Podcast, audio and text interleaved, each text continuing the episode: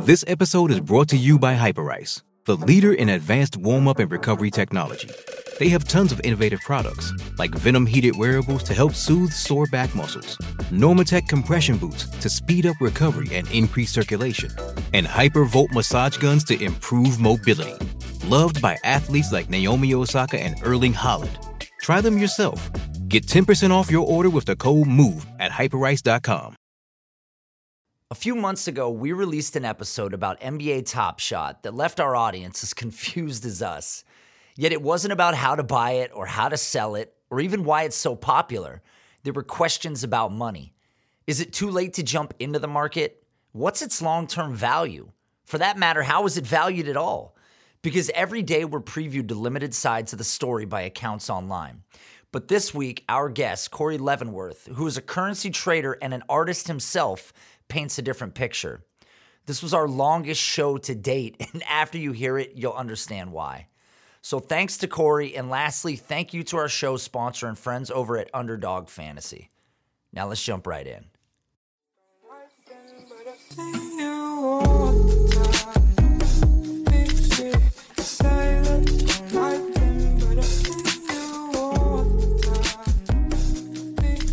What's up, everybody? Welcome back to Clear the Cash. I'm your host, Nate Liss. You can find me on Twitter at an outraged Jew. And with me, of course, is Mr. Jesse Bach. You can find him on Twitter at planet underscore fatness.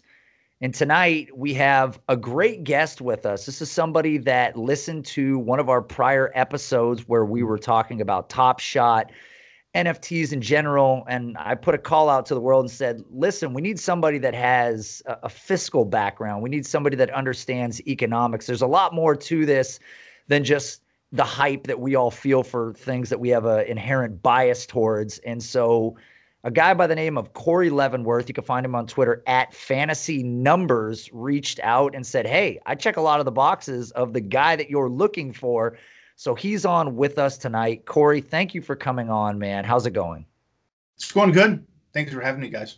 Yeah, not a problem at all. I know Jesse's excited. We've been talking about this back and forth. We tried to make this happen over the past couple weeks uh, really just couldn't nail it down. Um, so I'm glad that we can make this thing, uh, you know, finally a reality because I know that you've got a lot of really uh, you know unique theories and thoughts and obviously things that are based on reality out there that rarely get talked about as part of the reason why we're seeing some of the trends that we're seeing so corey i mean let's let's go right off the top here so just so people can get an idea of kind of who you are and what you're about what what is your background yeah, no problem. Um, so I studied finance and economics in school. I graduated right around the global financial crisis in, in 2008. Um, I was fortunate enough to get a job at a commodity futures in foreign exchange trading firm. Um, I passed my Series 3, got a job as a broker working on the currency trading side on the uh, speculative retail side for about four years. Um, from there, I transitioned my currency trading to the corporate hedging side, um, where I was a foreign exchange dealer for a few years, providing foreign exchange solutions to, to U.S. corporates um, by way of, of FX spot and forward contracts. Um, and then I kind of worked on, on the opposite side of the phone. I got a job working for uh, a large U.S. corporate in their treasury division uh, managing a portfolio of foreign currency derivatives um, to hedge against our, our, our foreign currency exposure. Um, so yeah, it kind of led me here. I've been working in the markets for about 12 years. Um, I heard your original podcast and, and reached out. Yeah, man. I mean, and a lot of that, admittedly, even for me, who I don't have a ton of experience in a lot of the areas that you're, you know, addressing at this point, a lot of that goes over my head, Corey. I'm going to be honest with you. That was that was a foreign language to me. I don't know if it was for Jesse, but it certainly felt like it was for me. I'm just in the healthcare and card world. Anything else, I, am not really. Uh, I'm not too versed with. So yeah, that's that's a little bit. Of, and that's a little bit above my head too. So, Corey, you also mentioned um, when you were reaching out uh, that you are an artist or you do artwork on the side. You do physical art, even though this is an episode that has a lot to do with digital art. Right. So, I have been painting on canvas for about, I mean, my entire life, about 28 years. Um, so, I do abstract acrylic and so the whole NFT space was was really interesting to me because I, I think a, a, big benefit of the blockchain and NFTs is really connecting kind of buyers and sellers. Um, because me painting canvases and, and kind of advertising on on Instagram and you know local kind of galleries and shops, I, I have an extremely small kind of audience who who I'm selling to. Um, so I, I, think it's really interesting the whole NFT space and, in digital art, really connecting uh, buyers and sellers globally. Um, I mean, the, the, the, technology behind it is very interesting, but the but the price action is uh, obviously uh, for the reason of discussion today. Right. Oh, well, absolutely. I mean, but it's great because you've got this background in the economics. You understand the the art side of things and what these people that are creating this content or these you know again these NFTs are are what their goal is what they're looking for. So it's a good space to come from because again some of the backlash on the last episode was that the episode was very biased that we sounded like two guys that were into cardboard and had nothing and no interest uh, to do with anything digital and I certainly didn't want it to come off that way. But admittedly, when we looked at the market and the trends that were taking place, they didn't correlate whatsoever to what we were seeing in the card market in a space where we expect to see a little bit of similarity between two commodities that do share parallels, right? So I'm glad that you came on today. Now, your Twitter handle is at fantasy numbers. So I'm gathering that you do some fantasy football gaming yourself and maybe do a little research and, and data homework. Is that true? yeah, it, it is true. I mean, uh, this podcast is going to be about economics, art, fantasy football. I mean, it, it's literally straight up my alley. Um, but yeah, it, it's kind of a, it really is a small world. So I've been playing fantasy football now for a little over 10 years. Um, I started as kind of casual, you know, high school redraft kind of a format. Um, and then I discovered you and Matt and, uh, and kind of Roto Underworld, um, which led me to playerprofiler.com, which led me to the, the statistics and analytics that that, that provides.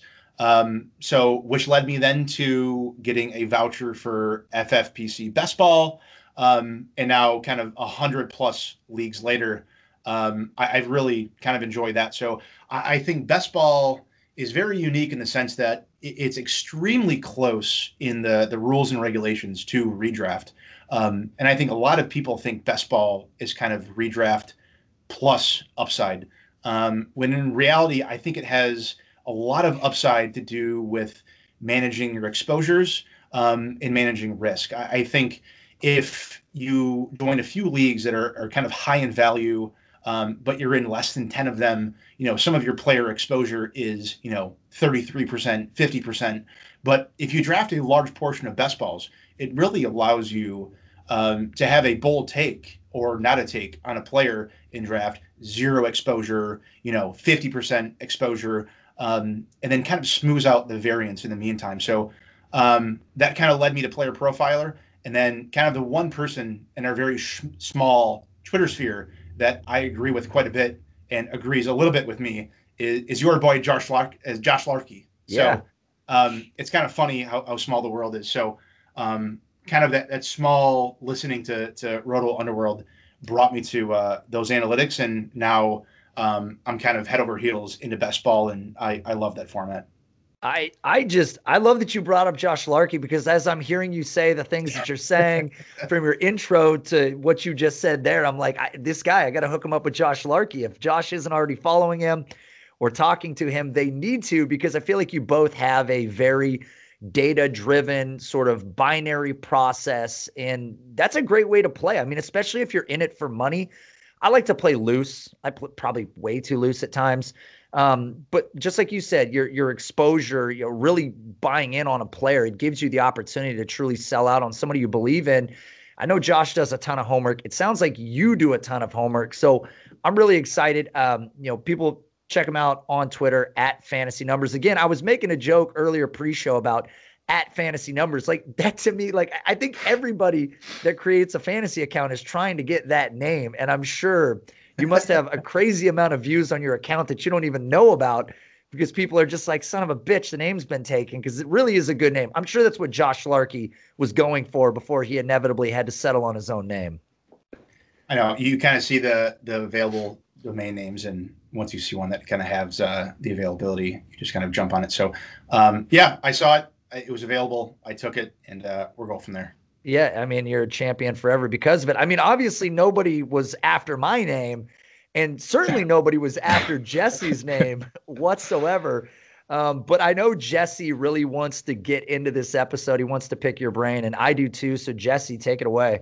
Yeah, honestly, with uh, with my name, if anything, I'm probably having people that are headhunting for me. No, to, especially uh, the corporate leaders over at Planet Fitness. Probably they probably blocked my account already, and they they're trying to figure out where I live just because just because of my name. Um, but uh, yeah, Corey, honestly, I I you know I found Nate the same way. I was a loyal listener to the Sonic Truth Pod and and all the all the podcasts on the Roto Underworld Network and, and Breakout Finder for years bef- before um, you know I reached out to Nate and and you know basically u- utilized my um, resource of uh, playerprofiler.com and the Breakout Finder to actually like help me with uh, what I think. Uh, you know, having a pretty significant advantage in the card game. Um, so yeah, it, it sounds like we kind of we kind of reached out to Nate in you know almost the same exact way. But um, just to kind of kick things off, I just wanted to get your thoughts on um, what what do you think about the overall concept of of Top Shot and and NF and the NFT market in general.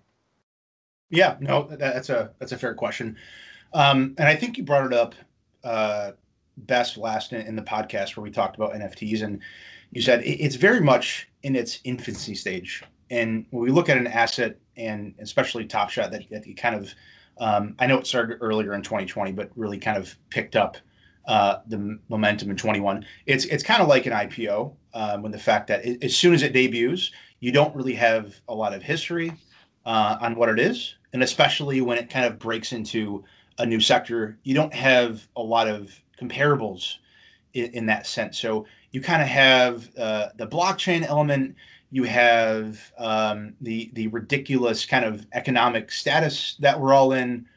Um, so I mean, it, it's it's a very interesting conversation, and I think anyone that that proclaims that they are an expert in trying to guess what will be valuable in the next 15 years um, is maybe a little too hyper bullish um, in, in, a certain sector, and, and, and nobody really knows. And I, I, as I told Nate, that it kind of really sets up the conversation for kind of an open dialogue and really see what we've seen in the past, um, what are the current economic conditions, and, and really where we're going. So um, I think Top Shot kind of brings about three points that kind of bring Top Shot um, to where it is, and, and also most importantly, b- besides the, the technology, the price. I think the price action is what has really uh, driven the headline. So um, as we look at the first point, we can look at where are we in terms of an economy.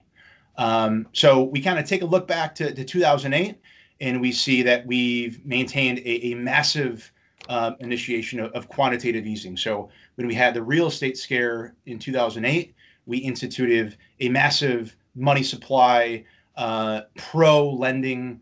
Uh, I mean, it, it's a very risk, a pro risk kind of a, a monetary policy. So we saw that um, and the market realized right away that we love low interest rates. We love these, these growth companies. We love these tech companies that uh, we currently have tech companies that produce uh, negative net income, but we somehow still pay CEOs uh, and below that, I mean, millions and, and billions of dollars. So they've really indirectly through VCs or directly through the bond market taken advantage of a flattened yield curve. And what they've really done is they've given themselves a runway to profitability. So they don't need to show they're profitable in 2021. They need to show growth in that they have the potential uh, for future runway kind of in the future. So what that has really done is exasperated um, inequality in wealth. Um, and it's really kind of uh, peaked up the, the froth in the bubble to really take risk in, in, in saying, what has my fiat done for me lately? And what can i do to maintain a, a big uh, sort of speculative return um, in in the short term? Um, so we saw in february we saw treasury yields rise and we saw crypto fall 20% we saw these frothy tech companies kind of fall uh, a big chunk and uh, and the risk really is the tech moving forward. These companies that really don't have um, really any sort of profit on on the balance sheets um, to step forward. So that kind of takes us into where we currently are. Um, and then we had kind of the mother of all uh, government-led recessions, and, and that came in the form of COVID.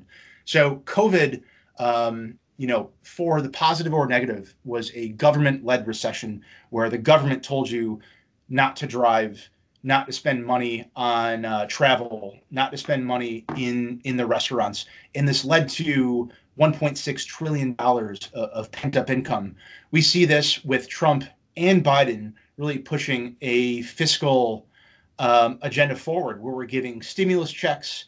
Um, we're we're really you know flowing this free money economy where we have people in the hospitality and the restaurant in- industry that have been unable to come back to work because in all 50 states, we're now paying people in the lowest income not to come back to work. And they're now getting more money um, from the government. So we have a lot of people kind of sitting at home being told that they can't go back to work. Um, we have record low interest rates. Um, and we see this recession, and we see that certain recessions are systemic disorders.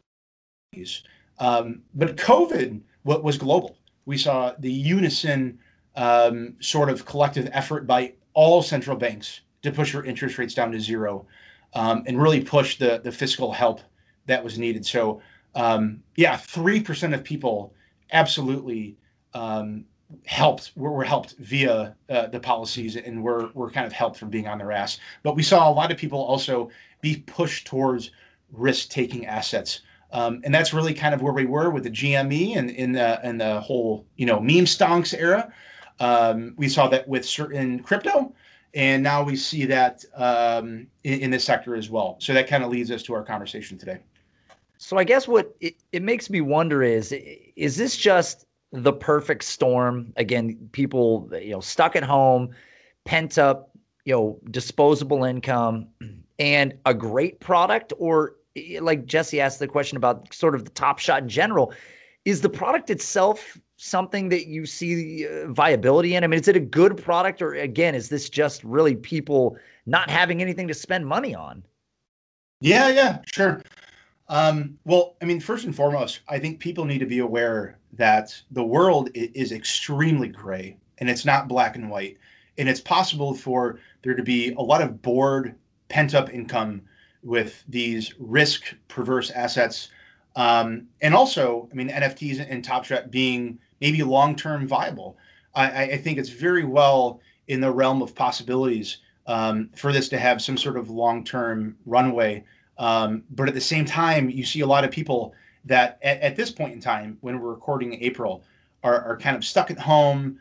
Um, and, and, have some time in front of the screen. We've seen employers be able to trust employees that they are able to, to kind of sit at home in front of their screen um, and, and, do the same work. So uh, it, it, really is interesting to kind of give a, a quick preview into the so-called metaverse.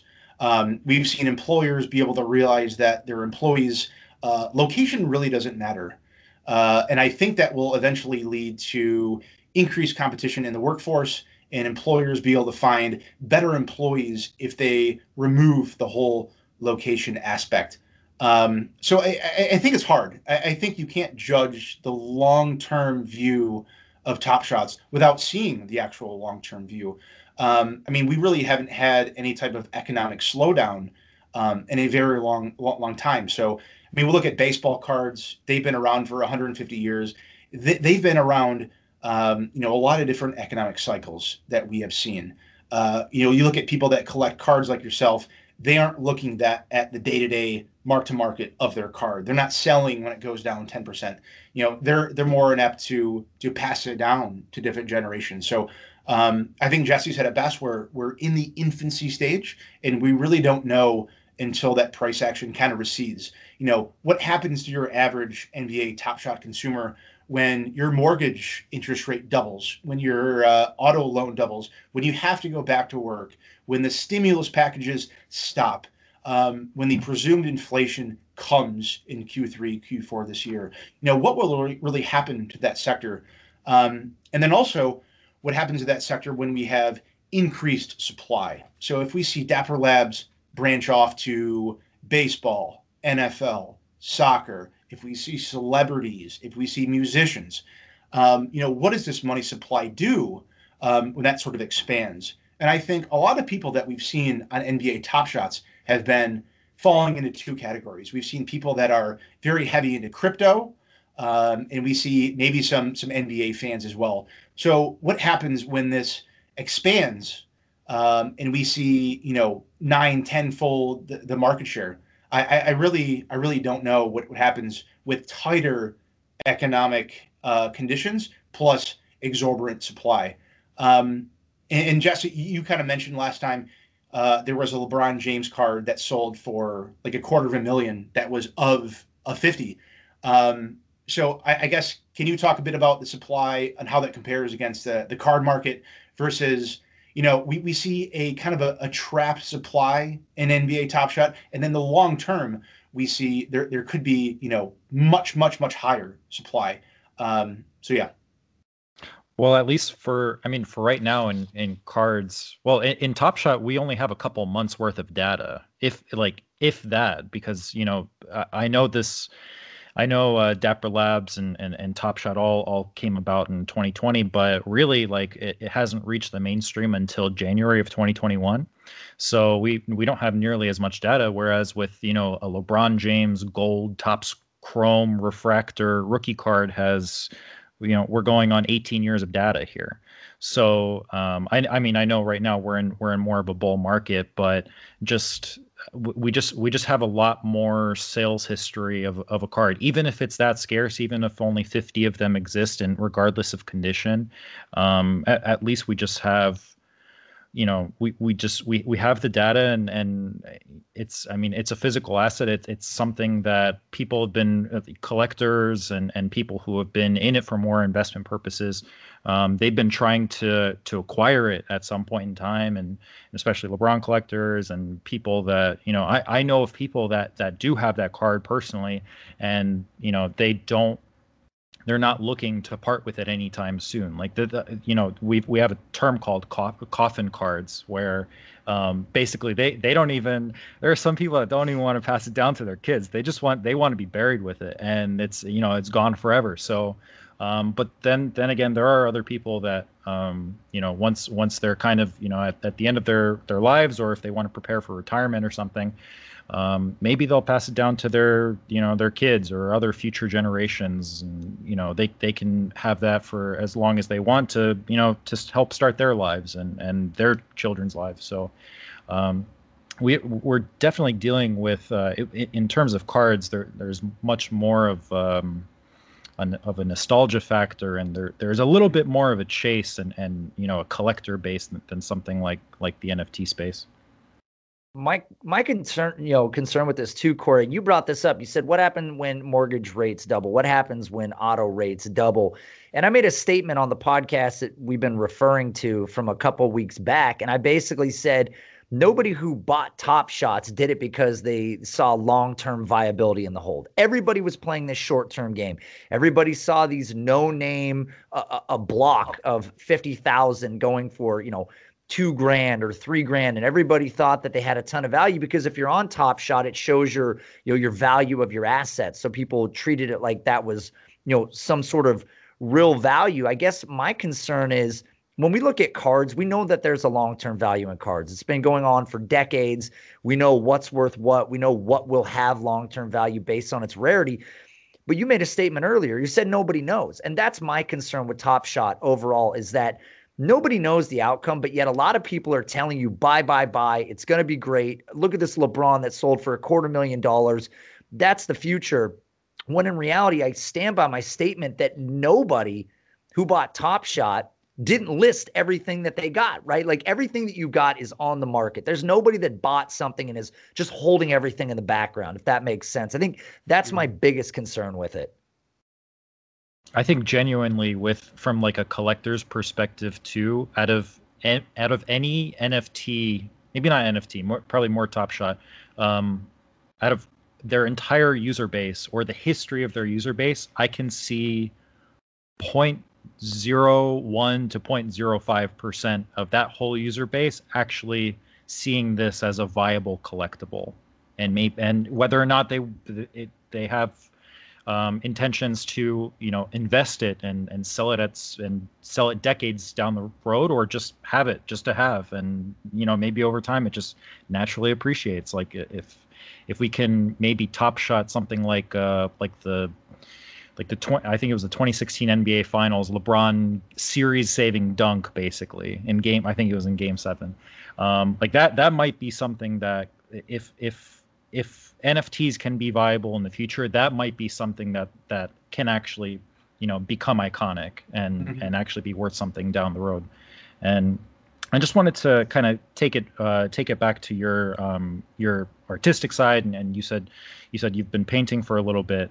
Um, do you think that your appreciation, like, how has your appreciate appreciation of art impacted how you see, or if you even see NFTs as an art form in general?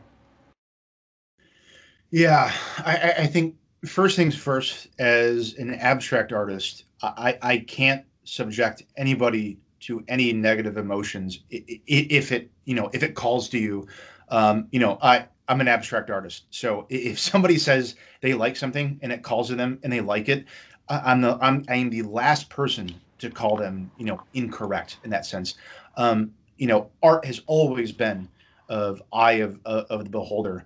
Um, but I, I, think with this NFT space, um, sort of two things. I, I, think one, you know, what how close are we to the quote unquote metaverse? You know, did that start kind of with the the Pokemon Go and, and people are walking around and, and kind of in their physical world collecting that, um, you know, versus people uh, collecting art and, and showing them to their internet friends on their computer uh, I think we have to keep in mind that you know less than four percent of the population is on Twitter, and of that population, you know how much has the exposable income to invest in something that they look at the PC, look at their PC about. Um, I think we also see that we're in a, a cusp of massive opening in the country. You know, we're we're right around 25% inoculation. Uh, our goal is 70% to really open the economy back up, as the FOMC has said.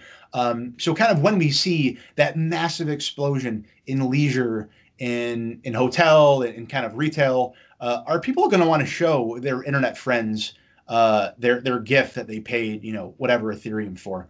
Um, so, I, I, think it's very hard. I, I think you see. Um, the quote unquote future as moving towards the metaverse. I think erosion of that physical landscape.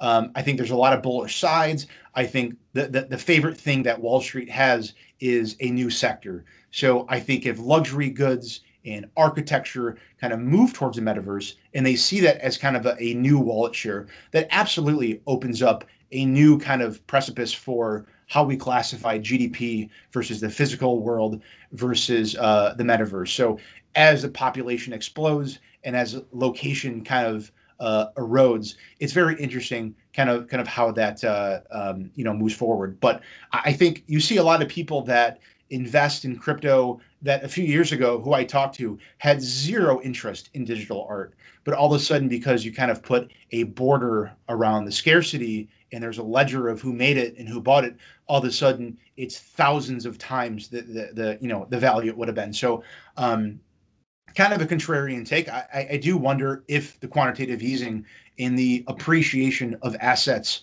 uh, including crypto being a risk asset, has appreciated towards that. You see people that are paying, um, you know, 50 Ethereum for uh, an art art piece, and it kind of hits the magazines as, you know, look at how big th- this purchase has been. When in reality, this person may have just been you know, kind of a tech savant and it purchased Ethereum for a few thousand dollars, and now it's worth this kind of this price tag amount that's kind of hit the headlines. When in reality, they weren't really a big art collector, and they may have just been appreciative because of this massive black swan event um, within COVID. So it's a you know it's a very interesting topic, and nobody has the answers. Um, but let, us say this: let, let's say I have an abstract piece of art, and I say, "Hey, Nate Liss." Uh, I'll sell this to you for five thousand dollars, and you say, um, you know, no, thank you. Uh, watch this, and you can simply copy that or recreate that, you would never pay me $5,000 for a one of one piece that you can simply recreate down to the absolute pixel. You wouldn't do that. And then if Jesse was looking for a piece of abstract art and he saw your piece for $100 and my piece for $5,000, but I said, hey, Jesse, my piece has a fraction bit of metadata that says I am the original. You don't care. You know, that's something that, that's placed in your home. Um, so it, it's very difficult to kind of, you know, differentiate the digital from the physical um, when there's not a person on the planet that can recreate my sort of art. I can't recreate my art once once I paint it. Versus if you have a digital painting, if you do a digital piece of artwork, uh, you can sell it as a one for one, and then a week later, you know, you can edit that piece and and theoretically change the color or or something else, and all of a sudden you can then adjust the scarcity of it. Whereas, you know, if I do artwork, it is literally one of one. I couldn't reproduce that abstract art if I tried a hundred times over.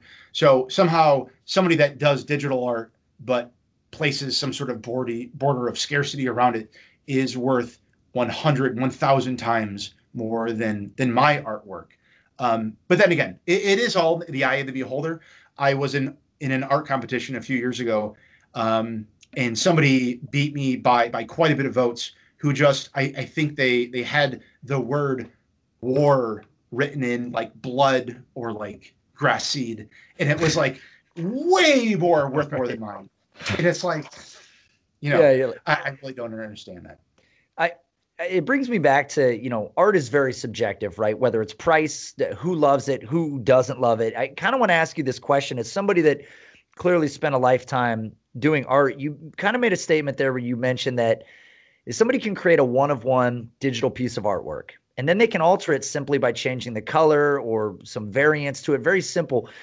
Does that, I mean, does that bother you from the standpoint that I would imagine what you do takes a lot of effort? And then you see something like this, it's very simple. And, and even the statement you just made, where this one person decided to do something brazen and they created this very, you know, uh, something that was supposed to be you know self-meaning or important moment and then they they it's worth more than yours is when in reality what you've done is probably incredible in its own right but then you look at these nfts that are going for hundreds of thousands not if millions of dollars and they could take literally no time to put together and some may take more time but is that something that kind of irks you a little bit uh, no no no not at all um, i mean as i told friends and family as they asked me how do they get into the trading of uh, of the meme stocks. You know, get yours and get out, and, uh, and, I'm extremely happy for you. You know, good for the people that kind of saw this coming um, and, and, took the effort to to list their art and really take advantage of, of the technology at hand. So,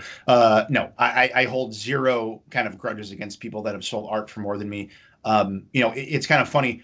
I, I, I, sincerely love making a piece. And when I put a price tag on it that's above cost, it makes me laugh every single time. Whether it's, you know, two times above cost or 10 times above cost, I'm like, I, I would have made this anyway. And, you know, it, it's a little secret that I have that, you know, I would sell this to you for at cost if, if you really begged for it. Right. Um, so, you know, it, it really doesn't irk me too much um, you know, it's it's not paying my mortgage, so to speak. Um, sure. It's been sure. kind of a hobby all my life since I I've worked in finance. So, um, I mean, if anything, the blockchain has really enabled people to connect buyers and sellers, and I think above the authentication of who made it or you know the the ledger or where it is or if it's authentic i think connecting with the buyers and sellers is the massive point that will be proven over the next few decades um, you know, my audience, um, despite people who, who may have seen my Instagram, like I said, is people out of coffee shops. Um, I have artwork at, at random kind of, um, you know, barbers and flower shops in, in my local Midwest city. Um, but digital art kind of gives you the landscape that it really um, efficiently kind of sorts the, the supply and demand. And eventually, I think, you know, d- despite just kind of being first in line, I think that the the the top the, the cream of the crop will kind of rise in the NFT space, and the best art eventually. Um, I, I, I think it will will create really nice landscape for artists Um, and you know what? If somebody wasn't into art a few years ago, that because of this they, they got into art, then you know I, I, I champion them and I thank you for for kind of entering um, the segment. So um, it, it's a very interesting topic, and I know a lot of people kind of bring up you know copying the Mona Lisa, and it kind of looks the same. Um, you know, you look at a Monet, and if somebody can take a Monet and you know if you've ever seen a monet in person you know some of them are, are 20 feet long. Um, if somebody can replicate a monet with a paintbrush and you can't tell the difference um, then that painting is probably worth a lot of money. Right. Um, so i, I think right. we, we say this digital copy thing very you know in in our 280 characters or less. But in reality if somebody can paint the mona lisa with a paintbrush and you can't tell the difference um, you know that, that, that that's an incredible artist. Um, and, and, kind of as that broaches the, the topic of, of kind of you know frauds and and kind of um, you know copies, um, I, I, think that that's very popular in movies and in media, but in reality, um, you know, copying art in fiat. Uh, that's an extremely low percentage of the population. Is it a big deal on the large scale? Yes, it is. Um, but in reality, if you had a, a very nice oil painting you paid like five grand for. Um, trust me, it's never going to be an issue that that was a replica of somebody else that made a painting worth worth, worth five thousand dollars. Right. No, I, I totally agree, and it's just interesting because you know we, we, talk about making copies of things and i think there's people out there that might not understand that despite the fact that these are document you know they're on the ledger they're on the blockchain we know that corey leavenworth was the creator this is the first of this kind but now we've made a copy of it you know, and it's it's become its own thing as well. You're the originator of it. There's people out there that, like you said earlier, they may not care that the original version is worth more if they can just have a copy of it. I mean, it's the same thing when people buy prints, I would assume, versus, you know, unoriginal. I know lots of people that have bought prints, and some prints go for a lot of money. There are some artists out there that sell, and they've made thousands of the same print, and they still go for a lot of money. Um, I don't know that that's a thing yet. That the, the, the fraud is a thing yet. I'm sure it's something to be worried about in the future, especially kind of the questions for me with artwork. Um, and maybe you've done some thinking about this as somebody that's clearly you know deep in the art world. How does how is digital art to be displayed in the future? Right? Are we do we picture some sort of uh, you know like a digital frame that holds things? I mean, kind of where do you see digital art going? Yeah, that, that that's a very interesting uh, topic of conversation. Is is really when does that quote unquote metaverse kind of take hold?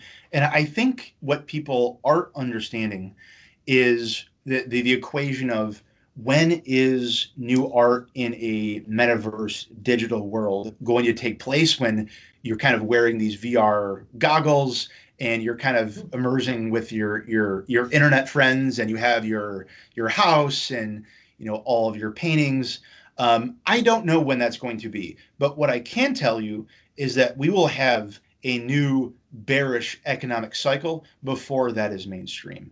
Um, so I, I, think that, that that's a big thing to recognize is um, a lot of people look at the micro in investments but when in reality the the macro always holds true. And we saw that with COVID. Um, I mean, we saw some of the most profitable companies of all time tank during the, the COVID collapse in, in last uh, last Q1 mixing with Q2. Um, so I, I, really don't know where, where that kind of lands. I know that, you know, eventually um, I, I, really do think the metaverse will take hold and that location uh, specific will will erode. Um, but as far as what happens, you know, from now until then, I don't know. I, I think we have a, a, good case study in uh, the stock of Tilray. So Tilray is a marijuana producer um, that IP about thirty dollars. Uh, shortly after IPO, it was up to three hundred, I think, in, in sixty dollars. Um, now, if you were to go back in time and you told those Tilray investor, investors at 300 that you know what uh, a few years down the line, marijuana is going to continue to legalize. It is going to move off the black market onto the official market. We're going to see a massive uh, state by state kind of uh, deregulation of marijuana, you know, that person would have probably bought more. But Tilray went from 350 uh, to about five dollars. So I, I, think investments in trading is always a representation of how far in the future can I pull those future cash flows present. And I think a lot of people in the NFT um, and NBA Top Shot space have said, listen, we're moving towards this digital world. I know that's where it's going and it's going to be worth more in the future. So you got to pay me 20x what it's worth now because I know this is going to be there in the future. Um, but again, we don't see people, you know, bottling fresh water in land and selling it for a hundred times what it's currently worth now. So um, as we see kind of investments, it's kind of this this this uh, saying we say, uh, buy the rumor, sell the fact, and we saw that with Coinbase. As as soon as it debuted, it tanked. Um, you know, how do you represent future cost representation versus what is happening now? And I think a lot of people see this world moving digital correctly. Um, I, I, am a, a big bull of the metaverse, um, but where that lies in the current price, I mean, it, it's really anyone's guess. That I mean, that honestly brings me to the question that I want to ask you: is the valuation of these moments in Top Shot specifically, right? So we saw LeBron James cosmic dunk moment sold for I think two hundred eight thousand dollars. Now again, as somebody that's heavily into the card thing, it makes me roll my eyes a bit. But when I take a step back and I think about the world of art, uh, it's not so crazy to me that, as you mentioned before, in the eyes of the beholder, to someone, this is worth $208,000, right? And is that where we're at? Or is there actually some sort of baseline that we can use as an indicator to truly value these things? Yeah, I mean, we really don't have that. I mean, we really don't have history. We don't have price action. We don't see, you know, what what occurs during a bear market.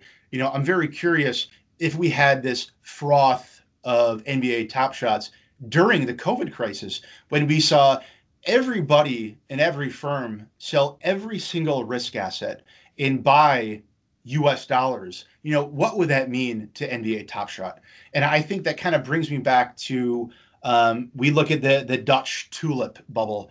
Uh, we saw the the Viceroy tulip that was five times the size of your average house.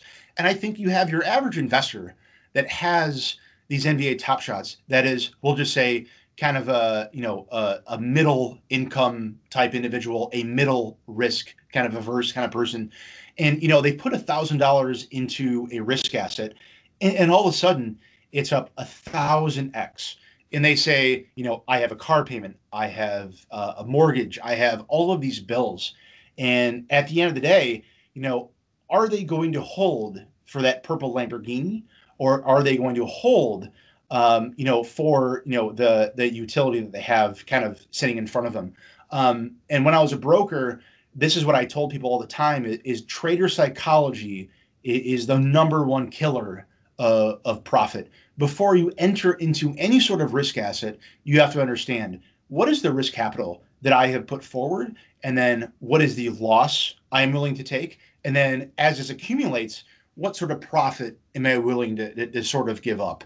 because if if a thousand people you know hold out for that lime green purple Lamborghini, um, mm-hmm. you know I'll, I'll tell you just just math tells us 999 will end up you know blowing their account up, um, and that one person may be rich. So I think at the very tip of the quote unquote end cycle that we're in, um, you have to imagine that COVID came right at the absolute frothy tip of, the bull market. We saw, you know, a little bit of protectionism with Trump and the trade war. Um, we saw a little bit of oscillations in the market there, but you know, we really were kind of at the end of that market in starting to to, to raise interest rates, and then we had kind of the, the, this black swan event. Um, so I, I, mean, the answer to the question is I, I really don't know. Um, you know, it'd be really interesting if we did this exact podcast in you know eight years and we kind of did a, a case study looking back after we see kind of treasury yields rise, mortgages rise, commodity prices rise, your average day goods rise, people going back to work, people spending money on gas in their cars, driving to work. Um, and we kind of see a return to normalization.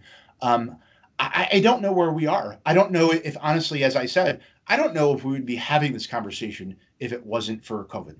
I was just thinking, you know, especially now with the, um, you know, with with the lack of sales data, and, and you know, what's crazy is that this market only came about, you know, almost a year into COVID.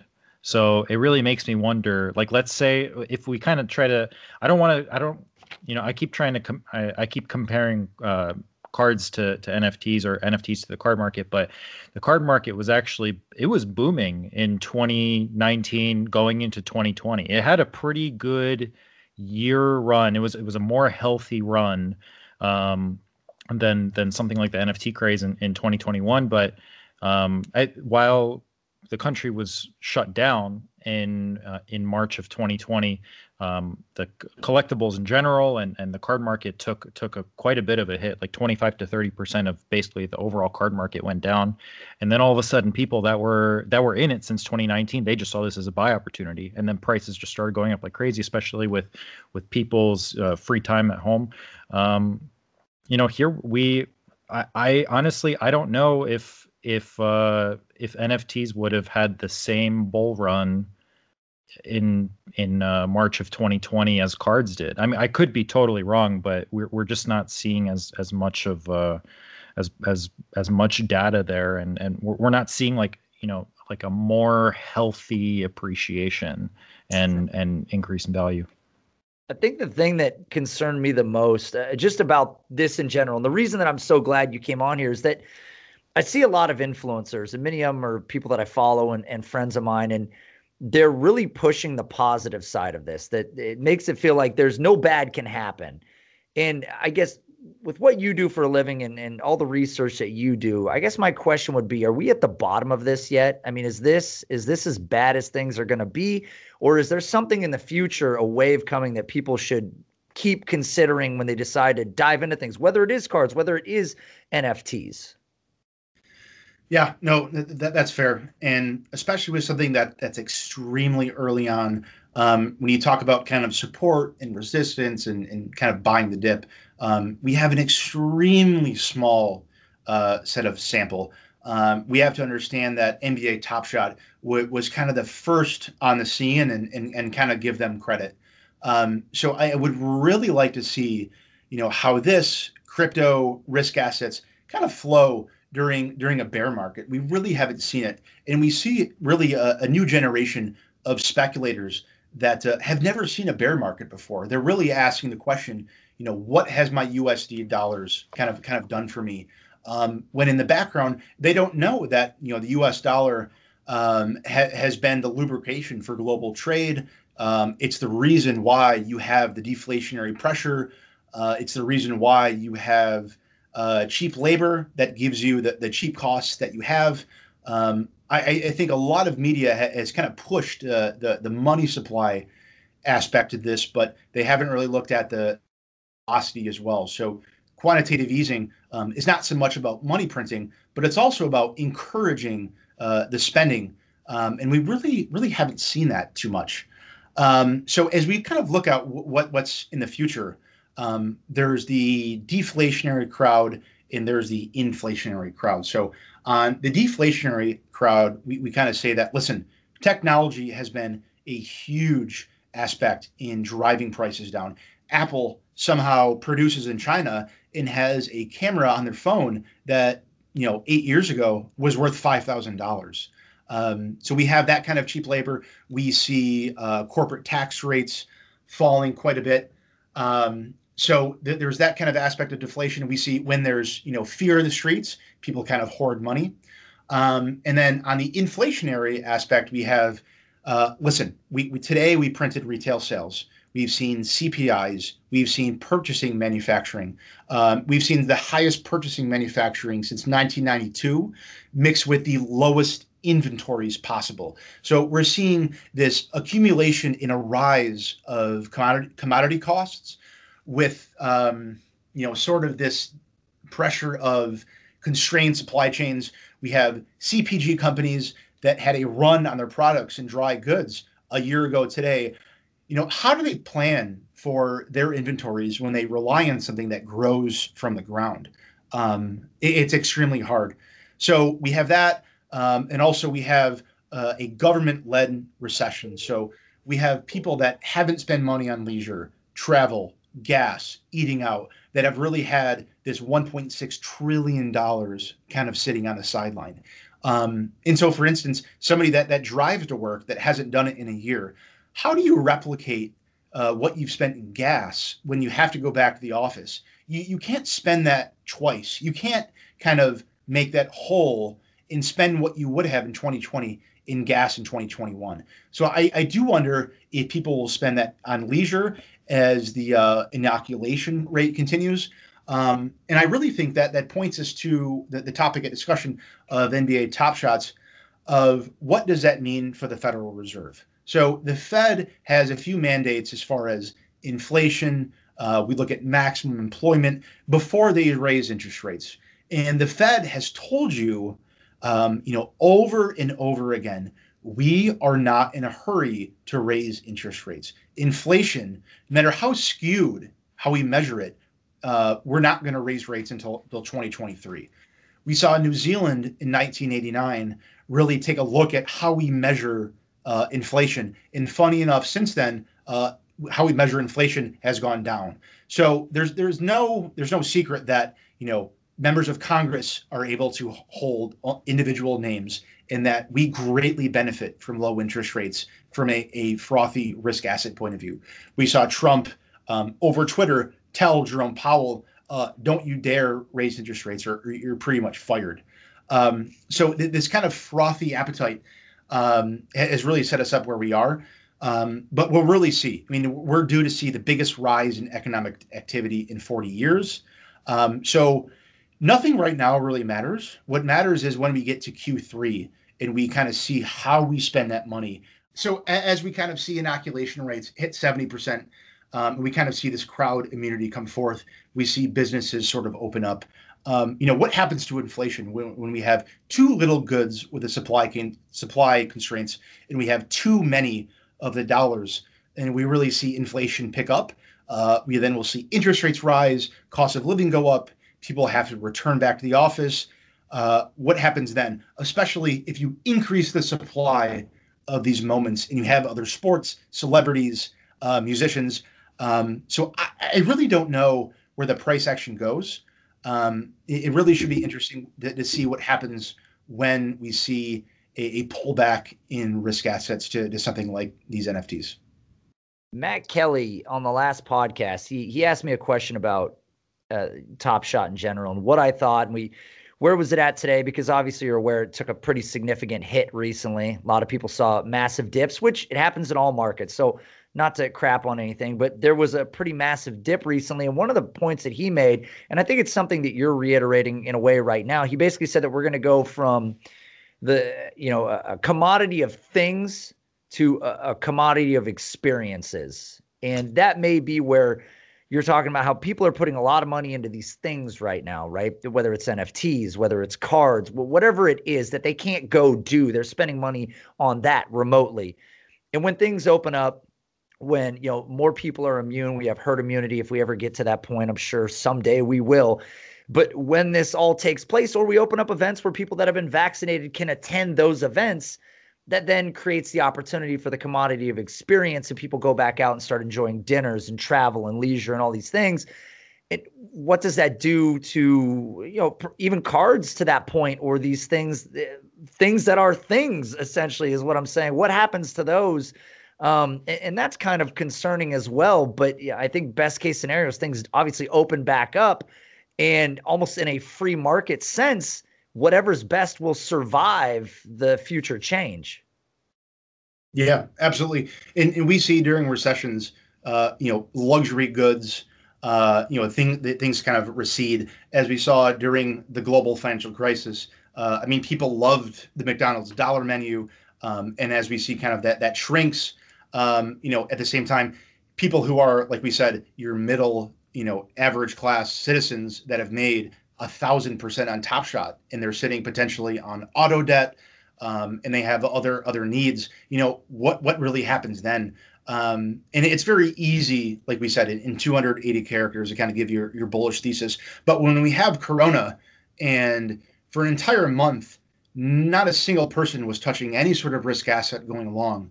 Um, then it kind of opens up the eyes. Um, you know, at this point in time, it's very rosy and it's very easy. You know, when you see people doubling their money overnight um, to, to to partake in that. But um, as we kind of see the the long term cycle, uh, we see people kind of guessing where uh, these assets will be in, in 15 years and such, and that that's extremely hard um, against the macro drop. Uh, you know, the macro drop. Um, these tech companies really haven't made any money. Um, we saw in February Treasury yields rose, Bitcoin fell 20%. We see these frothy tech companies that don't make any money; they fell considerably. Um, so even if we see a, a bump in Treasury yields or a Fed governor even talk about raising rates, it, it pulls risk asset assets back. So what happens when we actually enter into a recession of, of some time? What happens to those risk assets? Are we going to see these long lines and queues of people lining up to, to spend exposable income when they actually don't have it? Um, so yeah, I I don't know, you don't know, um, but I, th- I, think it's only fair once we kind of see uh, the price action kind of recede in an actual economy, then we can actually make a, a truthful assumption. Corey, I know you said it's it's impossible to see 10 to 15 years from now, but do you think beyond the craze that we're seeing right now or that we saw earlier this year, now we're seeing more of a bear market and I know you said people that have been in this space for the short amount of time that they have been they, they haven't quite seen a bear market yet, so it's interesting to see how people are reacting right now. Um, do you think that there is a place for NFTs within the collectible market beyond 2021? I, I don't know. I don't know what a good time frame is. I don't know if, if two years or five years from now. Honestly, I, am not. It you know at just at some point within the foreseeable future, if if there's a place for them within within the collectible class. Um, Mm-hmm. if if they'll even be worth uh, if they'll be seen as legitimate both legitimate collectibles and as a viable asset and if not, what improvements do you think need to be made either from Dapper Labs or from, from other NFT um, companies or corporations to, to retain a, a, legitimate collector base?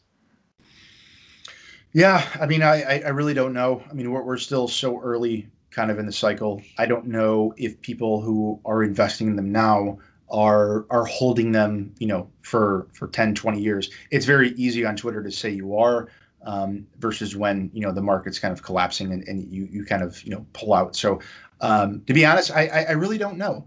Um, we really haven't seen too much um, of examples of, of anything blockchain based with, with, with, a recession. So I, I, really don't know. We had a nice litmus test during COVID. Um, in COVID, I mean, we saw risk assets, we saw crypto uh, collapse. So I, I really don't know if we were actually tested. Um, it's a very hard question versus you know the short term versus the long term because people say, "Hey, we're moving into this digital space, um, so I'm going to invest in this digital space." Um, I mean, maybe in 15 years, the the biggest top shots are worth you know potentially more than they are now. I think that's actually very well in the realm of possibilities. Um, but some of some of the cheaper you know NFTs, I, I don't know if we look at top shots if you you guys are more in the NBA than me, but if you kind of see a mediocre plus player that has an above average dunk, you know, where is he in 15 years? I mean, if you think back 15 years to the NFL, um, you know, if it was an above average player that made a random kind of NFL catch, um, you know, we, we see growing talent in these sports leagues grow. Um, so I, I think at some point in time, it kind of becomes a factor of supply we, we've seen the demand and we've seen the, the kind of random social media influence. But as that supply grows, I don't know if that can withhold at current times a, a recession. So if we kind of said that the NFT supply grows by 10 and the new wealth money kind of, you know, just bumps up a little bit, uh, I, I really don't know. And, and to be honest, I, I think Dapper Labs really don't want um, this very quick turnover and to make the quick 5% on these these huge moments. I think Dapper Labs would absolutely want a longer term business model where they have people that aren't getting turned off by not being able to get a pack and, and not being able to get their money out. Um, so I, I, think it's kind of a, a strange dichotomy. Um, we look at kind of the present and the price expansion, um, and then we look at where is this going to be in five to eight years when the supply is exorbitant um, and the and the economic conditions have maybe tightened a little bit. Um, it's anybody's guess what happens at that point in time. I just, I definitely don't want to end up the guy who pushed back so hard that it totally flamed him in the future. I mean, I certainly was not a believer in cryptocurrency in its infancy, right? I think I think there was a lot of people. I mean, and, and, I'm sure you maybe from an investment standpoint were one of those people that were like, "Look, we don't know anything about this. Large sums of money being dumped into it doesn't make a lot of sense. It's a good way to lose large sums of money." And then on the other hand, we have you know 23 year olds driving purple Lambos, right? Because of it. So, you know, here we are today, and I look at the NFT space as a whole and I realize that there's certainly something here, right? As you said, that, that, we're going into this media, digital media world where all of this stuff is going to continue to grow and foster, and companies are going to recognize the success of this moment in time. And whether we become a, a commodity of experiences again, people are still going to chase what was successful right now. So I think for those reasons, we're going to see this trend continue and, and sort of in a minor way the success of a lot of things because something has to fail, right? Not everything can be successful all at once. And, and just like the players that you mentioned, Jesse and I were talking about this when we were trying to get the Skype stuff set up. You've got these random players with random plays, and people are listing them for whatever they can because, again, I think it's a cash grab. But at some point, something has to be worth nothing. Like we will get to the point where you open packs and there's it's not worth shit. But that's the risk of opening a pack of cards is that you could spend $50 on an old pack or $8 on this pack or whatever and open it and nothing in it has any value whatsoever. I just what throws me off about Top Shot is we we don't have that. Like what's the cheapest Top Shot you can find? Then I have to go look. Is it $15? I mean, I could open a pack of cards right now and there'd be a card in it not worth a penny. It was probably worth what it was cost to produce, right? That's it. So I think that's one of the the things that I continue to worry about. And like you've mentioned, if I had a, a top shot, if I had a moment that had $100,000 value, I'm selling that instantaneously today if I can get it. I'm not even holding for the future because I don't know if this is going to be here. And when is the next chance that I'm going to? Lo- it's like a lottery ticket. When's the next time I'm going to spend eight dollars on a pack and hit on something that's worth a hundred thousand dollars? You would cash out. Why would you wait? Right? Yeah, absolutely. Uh, I mean, I, th- I, think if you can rip a pack and, and instantaneously, uh, you know, without a doubt, kind of retain, you know, increase that value, um, it kind of becomes a, a speculation grab. So, um, I mean, when I was a broker, I talked to a ton of speculative investors in, in tons of different instruments. And if something is kind of too good to be true, and you're kind of promised this exorbitant return, uh, you know, typically it, it's not going to work out. Um, you know, I, I, I talk to investors and traders, and they say, I want the little risk possible, but the maximum reward. And I tell them that that, that really does not exist. And we've kind of looked at asset classes. Um, you have to risk to reward. So um, I, I, I, think history has proven to us, um, you know, if you walk in with that attitude, the rug kind of gets pulled out um, at, at, the last second as, as those, those big buyers kind of um, subside. Um, so it, it, can be really interesting, especially looking at who holds, um, you know, a big part of, of, the market and a big part of, of those, you know, top top moments. And really, uh, you know, no one expected COVID. Um, you know, like like I said, we saw companies like Apple who have more cash on hand than the yearly GDP of a country like Portugal. Um, you know, absolutely crater to, to those sort of pressures. So um, I, I, think the moment you think that you are invincible and you think for sure you know what's going to happen next is, is, sometimes when that random overnight gap kind of catches you by, by surprise. I, and I don't know if you're referencing, I, I had put a, a, link in our show sheet and it mentioned um, Darren Heitner, I think is his name. And he, he put this tweet out with a graph that basically said that the top 1,000 NBA top shot accounts are worth more than the remaining 350,000 accounts and over half or roughly 800,000 users have never purchased a moment. So it's it's really it's really imbalanced when you look at ownership and its sort of value in the market. But I guess it would lead me to asking you, so the people that are in, the people that invested heavily, not because they were the first people to to buy in and and see a an artificial inflation and sell and make money, but the people that were too late and and overpaid and are now in the market and they're invested thousands of dollars, let's say. What do you say to those people? What should those people do? Is it like the world of stocks? Do you just hold and, and wait for a rebound or you cut your losses? I mean, I, I know you can't predict the future, but if you're in that far and you were late to the yeah. dinner, what do you do? No, that, that, that's actually a, a, good question. I think it relates all back to to trader psychology, and it doesn't matter if it's Top Shot or physical cards or derivatives or, or equities. Before you get into a trade, you have to know two prices. You have to know when you want to get out on the top side, and you have to know when you want to get out on the bottom side. I think a lot of people have misinterpreted this quote unquote uh, diamond hands and all, all, this this paper hands and all of these stupid memes. Um, when in reality you know what that actually means is if an asset goes against you and you say for example i will take a 30% haircut on this that means when it hits 30% you get out. Um, and i think a lot of people have actually reversed that and they say i am down 75% on this investment i am diamond hands I'm not going to get out because I, am just so cool and, and, it doesn't affect my emotions.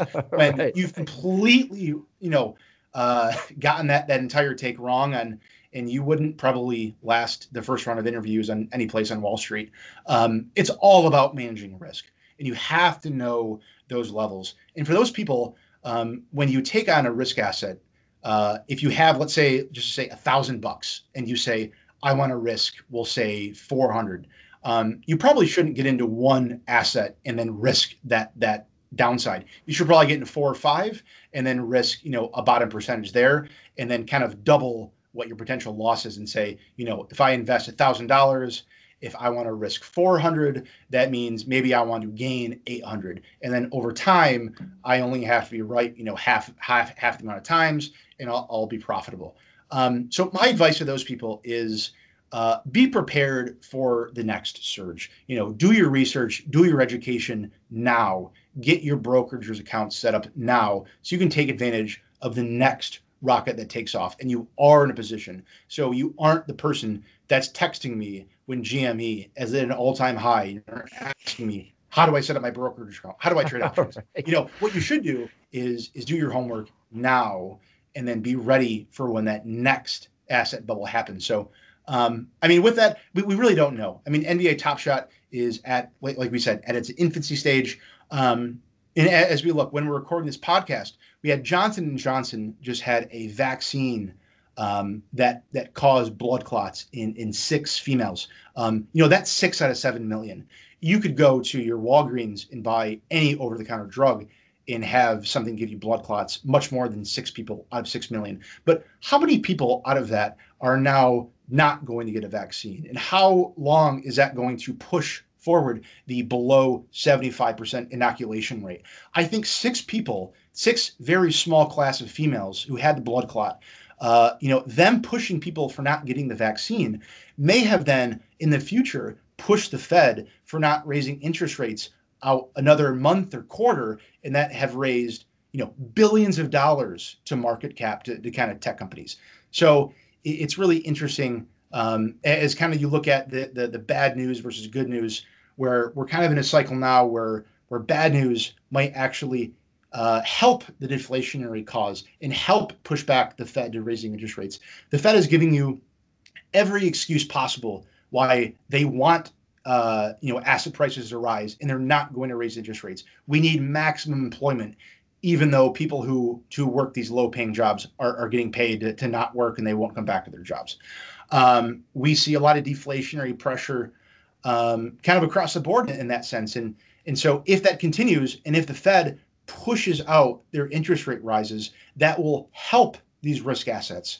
Um, whereas if the vaccine rollout is perfect and everyone is inoculated by you know late Q3 and we open back up, we hit inflation, we raise interest rates, that'll hurt these sort of risk assets. So it's kind of counterintuitive, but if you are long these frothy, you know, double your income overnight, like things like Dogecoin, you actually want kind of bad news to happen, and you want the Fed to kind of have every excuse possible uh, to keep this circus going.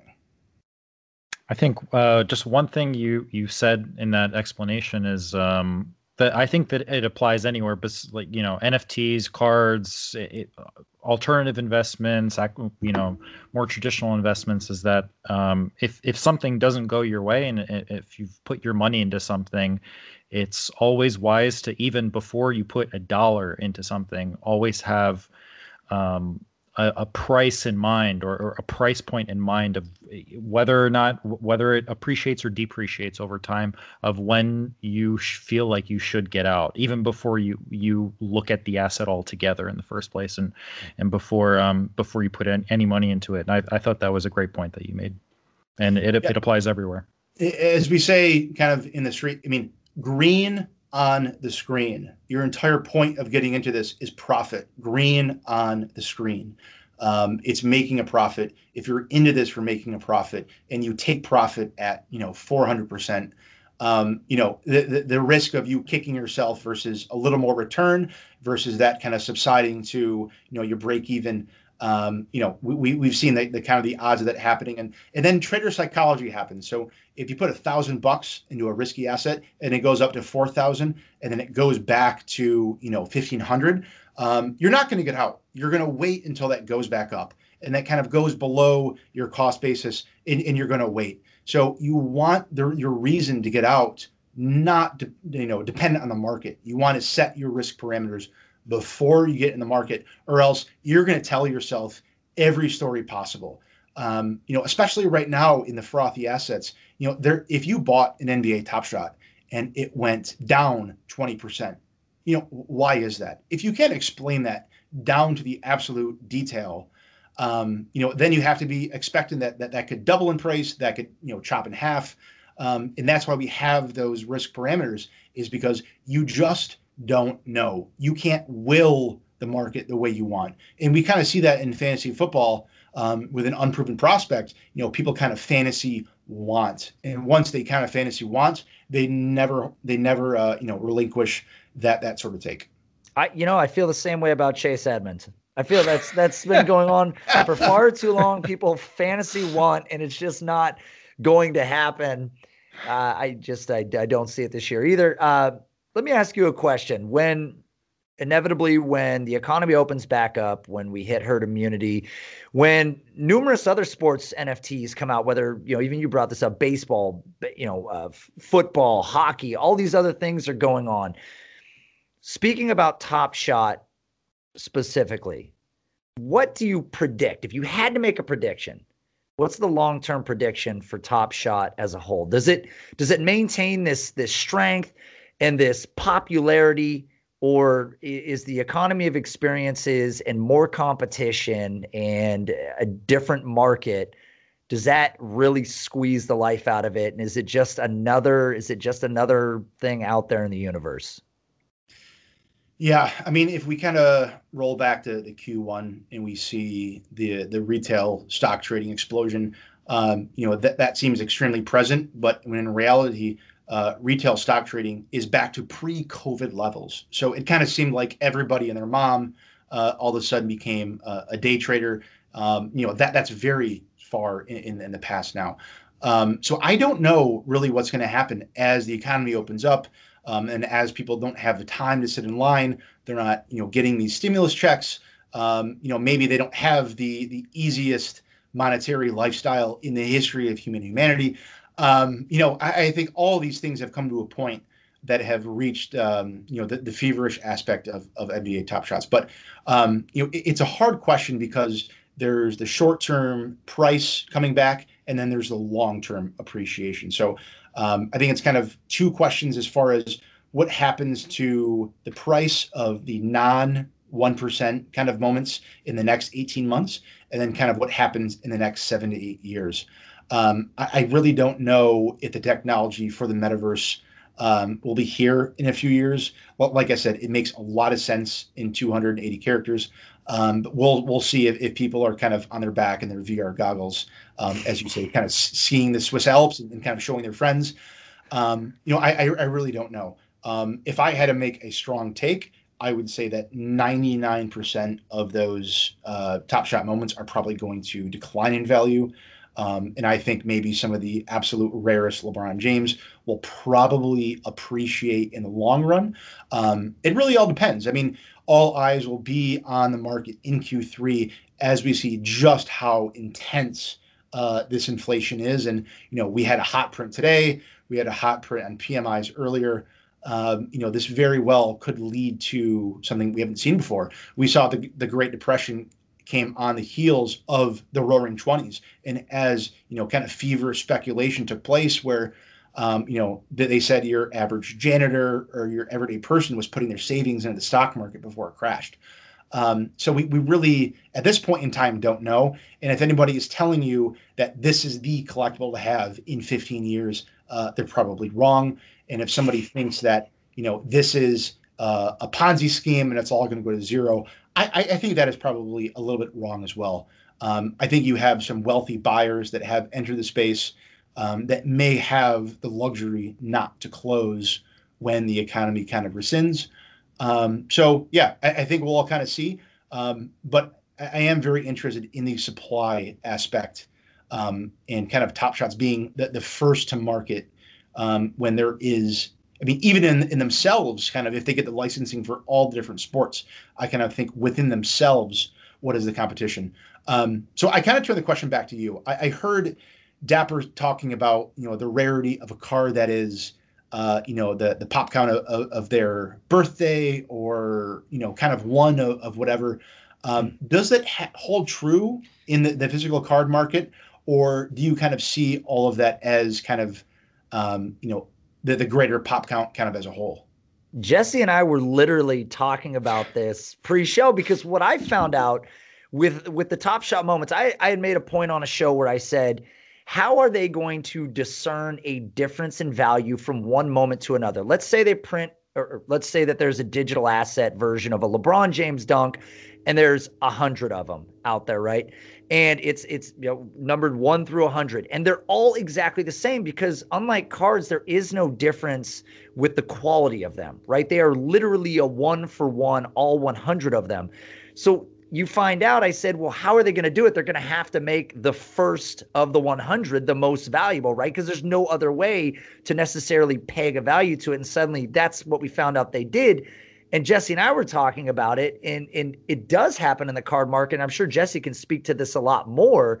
Um, it, it's just such a curious thing in cards. I think it's less of a powerful use because there is quality differences. Exactly. Yeah. In in cards, grading essentially builds in a, a type of scarcity. So um, whether it's you know like a base card or or something like if it's a base card it's it's more artificial scarcity just because companies like panini and Topps they they don't tell us the true print run of a certain card unless if it's serial numbered so um, there there may be there may be a, a, PSA 10 pop count of just over 100, but who you never know. There could be 20,000 of these things printed. Just, you know, not not we might see numbers that aren't dissimilar to to Top Shot, um, you know, uh, moment like whatever the moment is out of um, the moment count. So um, grading definitely uh, it, it, it trumps,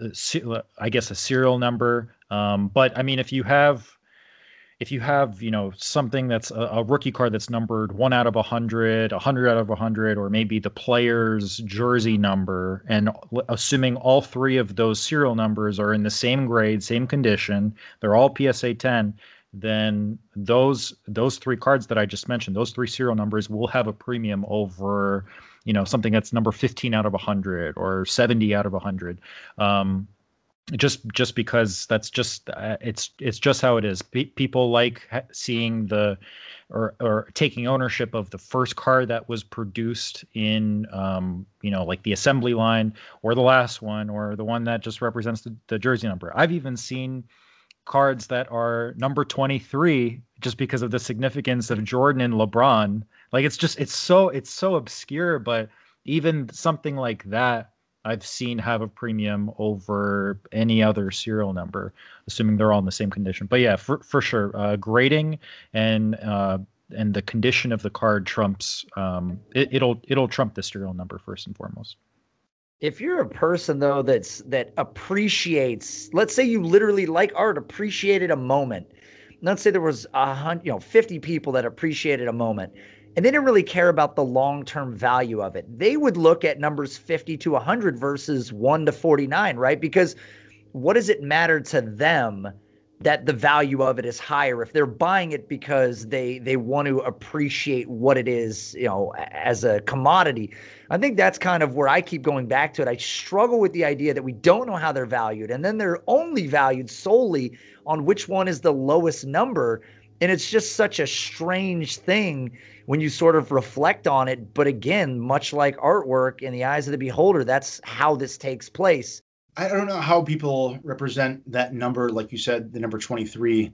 Um, you know, if we look at artwork, it, it has nothing to do with, with, with, the number. It really has, it draws back to the quality um, and, and really what, what the artist kind of made. So um, it, it, seems like it, it's, and you guys can tell me more than me, um, the art, the, the, uh, the, it's kind of random I mean, you kind of get in line and you kind of get something, and it's got a number that has some sort of significance. But whereas the art world, uh, I mean, you've you've uh, you've acquired something that's that nobody else can replicate, um, and I, I think that is kind of the, the the big draw for art is that you know I can show you the art piece in the wall and you can't replicate it.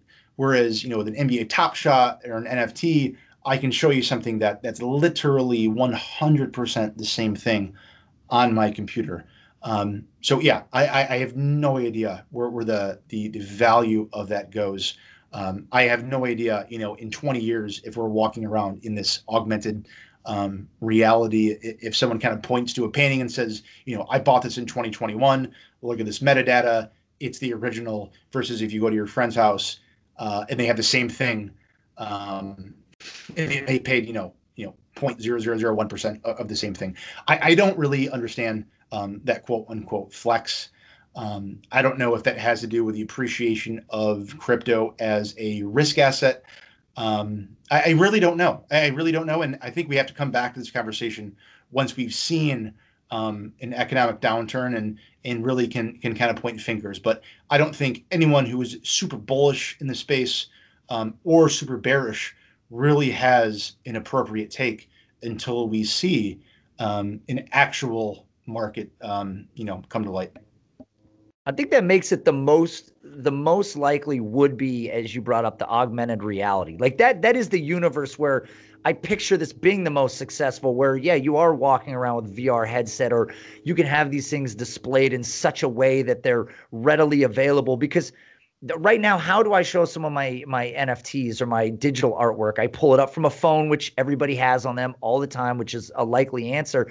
But i don't have a piece of artwork that's six inches by three inches right? Every piece of artwork that i've ever owned is significantly bigger. I mean so it, it seems it seems like you have to sort of bend your mind into a world that's either fully digital that you're immersed in or we find a way different to display it. And these moments i think because they're novel because they're the first it's created a unique situation. And that's what's really helped it survive. And that kind of takes me back to that question before. When the market's flooded with competition with other sports with competitive sports even with football we or you know basketball we have different companies making different cards when, when you have similarity what does that then do to things? I mean it's it's not an impossibility for top shot eventually to maybe not be the the most viable nba creator. And maybe they don't hold the licenses right? Maybe it shifts. So how do we then value the the old producer of the cards? When Top Shot had the license for NBA from 2020 to 2026 and then suddenly from 26 to 2035 it was some other company. Do we then still value those the same way? Are they more valuable? I think there's a lot of questions that you can ask on the subject. And Jesse, I don't know what your thoughts are on that because we know that is Panini is their football contract runs out at the end of is it this year? Is it 2022? Is that when Panini loses their NFL? I'm not sure actually. I'd I'd have to look that up, but they've um I think they've been they've had the exclusive rights to produce football cards since 20 want to say 16 16 i think 2016 yeah. Yeah. So yeah I, I, mean it could be it could be running out in 20, 2022 or 2023 i'd have to look it up but um yeah I, have i've i've heard rumblings myself that that their their time is coming up soon unless if they um you know uh, extend the deal. Yeah so it's so i think there's a wide variance of outcomes out there i'm just glad corey that you you did exactly what you said you were going to do you came from a point of neutrality and really kind of played both sides of the fence. And I think it, it put a perspective on it that I haven't heard from anybody else. I've listened to a lot of other takes on Top Shot, NFTs in general, and it's always more from sort of the digital point of view. What will the future be? You know, what's the interest right now? And nobody really talks about how did we get here and where are we going? And I think that this is probably going to open a lot of eyes for people because I mean, I mean, this is a subject that clearly you're you have a wealth of knowledge in.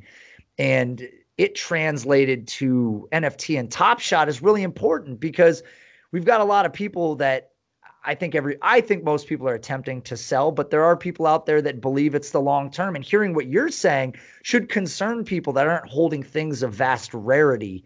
Um, and and I don't know if that's that's sort of your belief that short of holding something that you know is rare, maybe you shouldn't necessarily be holding anything at all. Yeah, I, I guess what what is rare, and are you kind of De Beers who are hoarding diamonds in the basement and kind of controlling the supply? Um, I mean, if you took advantage of the blockchain and, and you invested in, let's say, a dinosaur fossil, um, you know, th- that's nothing I can pull out of my ass. You know, that's something I can replicate and create a digital copy of. I couldn't make a plastic version. That'd be worth nothing compared to the real thing. Um, so I, I, think kind of as the money supply in the U.S. explodes, I think people have gravitated towards the word scarcity as they should. Um, but I, I, think they have to be very careful when you can literally, by a click of a button, add a comma or a zero onto a supply, kind of put a border around it and say, hey, it's kind of limited.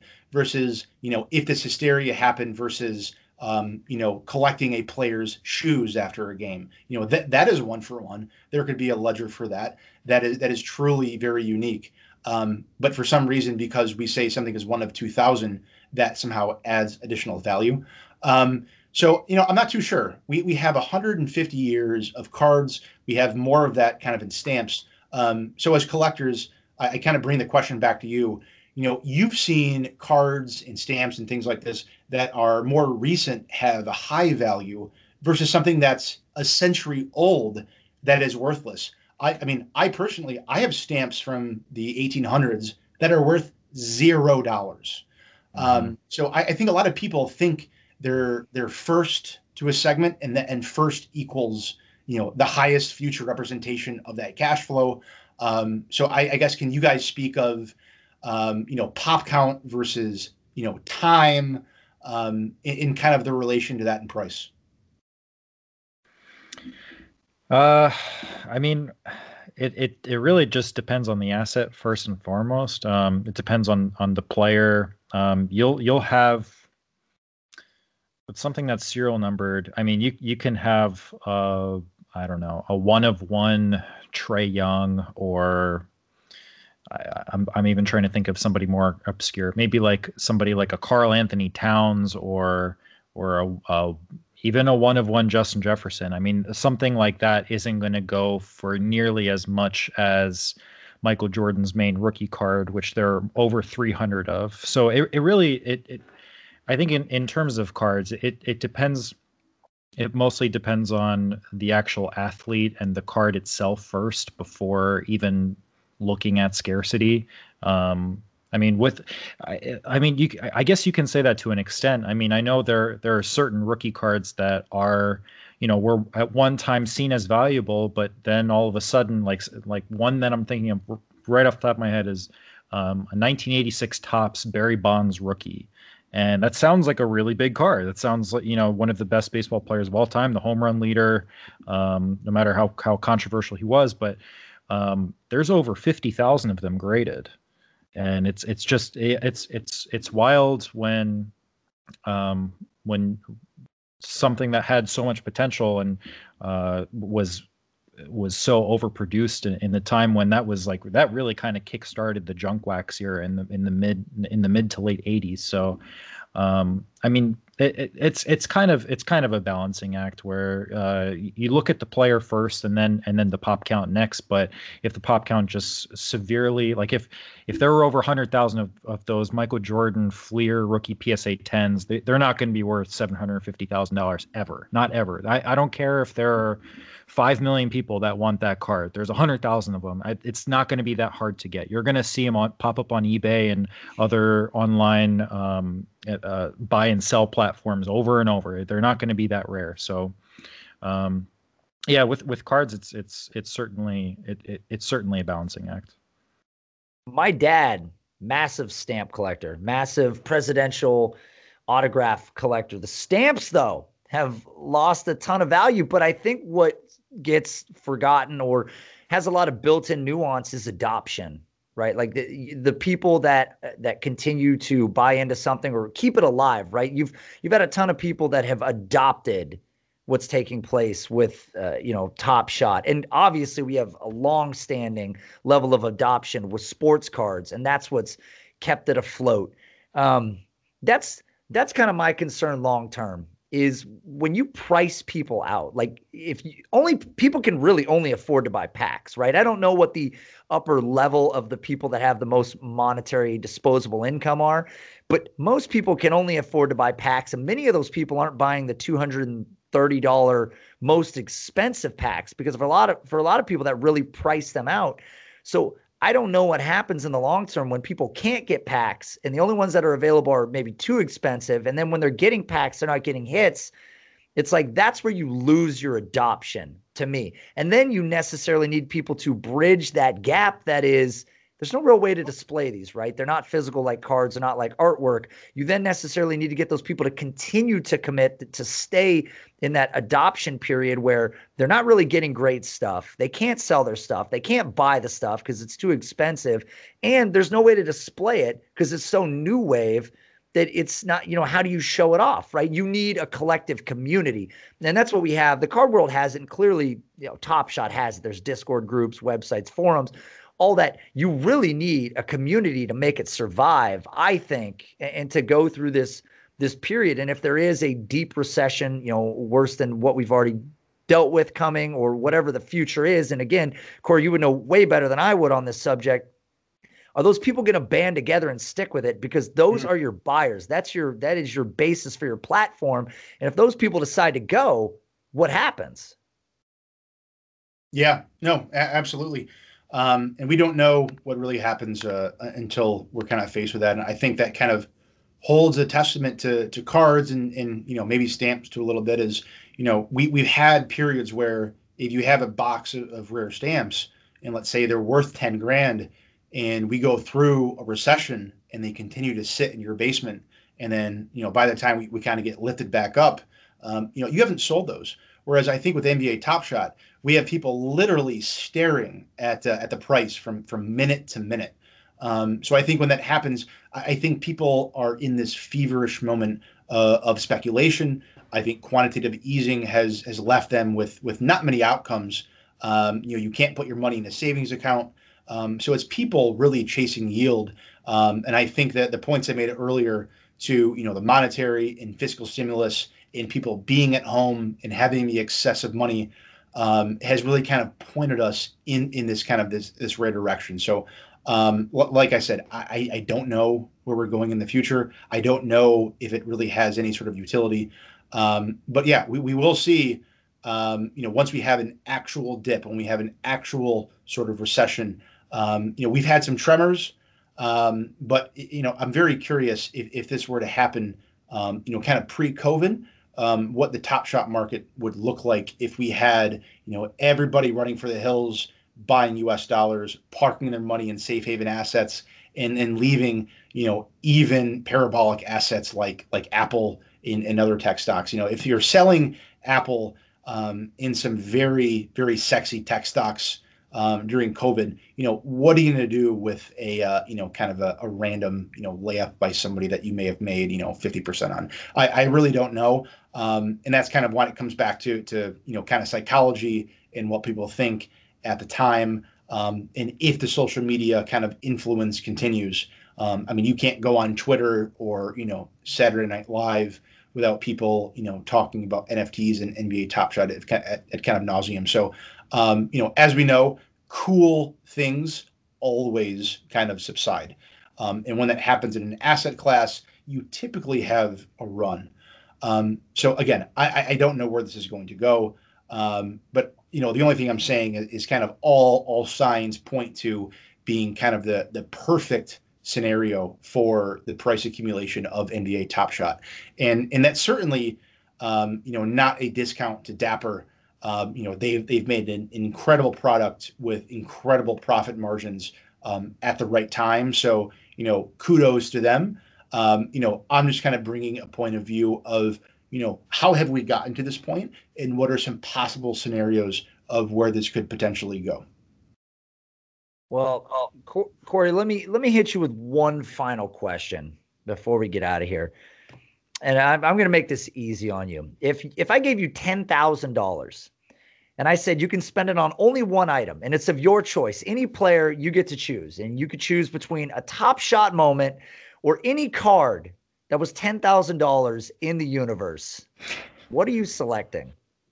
Oh God. Well, I, I, know absolutely nothing about NBA. I only know about really soccer and NFL. Um, but I mean, honestly, if if Jerome Powell and the other Fed governors are saying, "Listen, we're not going to raise interest rates for a while, even if we have inflation, we are the government, and even if CPI has been skewed to show that CPI uh, and inflation really isn't impacting the economy when it is." we're, we're trying to hint, hint, wink, wink, tell you that risk assets will continue. I would probably buy uh, a, an option on a tech ETF that's like 3% out of the money and, and try to, uh, you know, 10x my money. Um, you know, I would probably be extremely risk risky with it. Um, you know, I'm a very kind of risk pro person. So from a card perspective, I, I really don't know.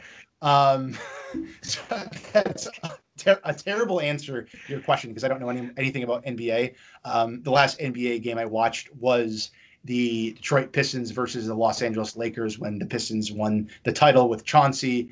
Um, oh, five. So, sorry.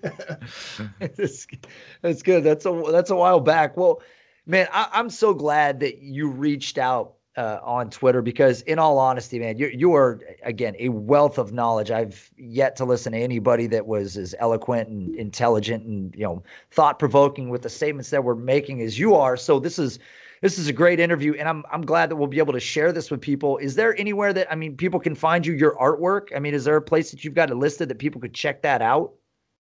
Sure. Well, I guess before I dive into the the digital artwork and can sell my you know product to, to 7 billion people um, you can find my artwork at, at cl paintings um, on instagram um, and cl paintings at gmail if you have an inquiry i, I do ship all throughout the us um, and then my, twin, my twitter is fantasy numbers and i try to kind of blend what i've learned um, working in risk management and in the markets um, and learning about game theory and, and sort of things like that uh, to best ball so I, I kind of try to compare my experience trading uh, to best ball in NFL uh, with the occasional kind of asshat comment about the market. Um, so th- th- that's where you can find me for now. Um, yeah, and I really appreciate you having me and, and kind of giving uh, a contrarian opinion to to this space.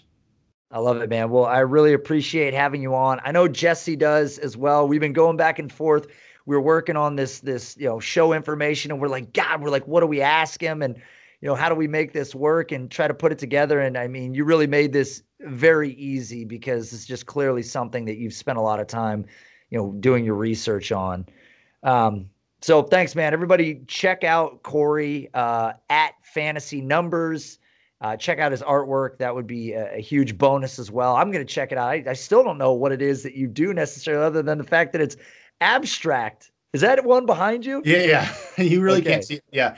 I use uh I use I mean I've been painting my whole life, but I use pour painting. So I use gravity, not a brush, and then I okay. use a, a torch, uh, and I try to bring out some of the more dense colors within um, what I've painted kind of under it. And then I kind of just tilt the canvas and, and I kind of go from there. So um, it creates a very unique uh, piece, and it, it, doesn't take me uh, 30 hours like it used to with a brush. It takes me only a few hours. So um, it, it's a fun way to paint, and uh, I really enjoy it. Awesome, man. Well, thank you very much for coming on, guys. Again, follow Jesse on Twitter at planet underscore fatness and on Instagram at flippity flip cards. Another great one. And uh, we will be back next week on Clear the Cash.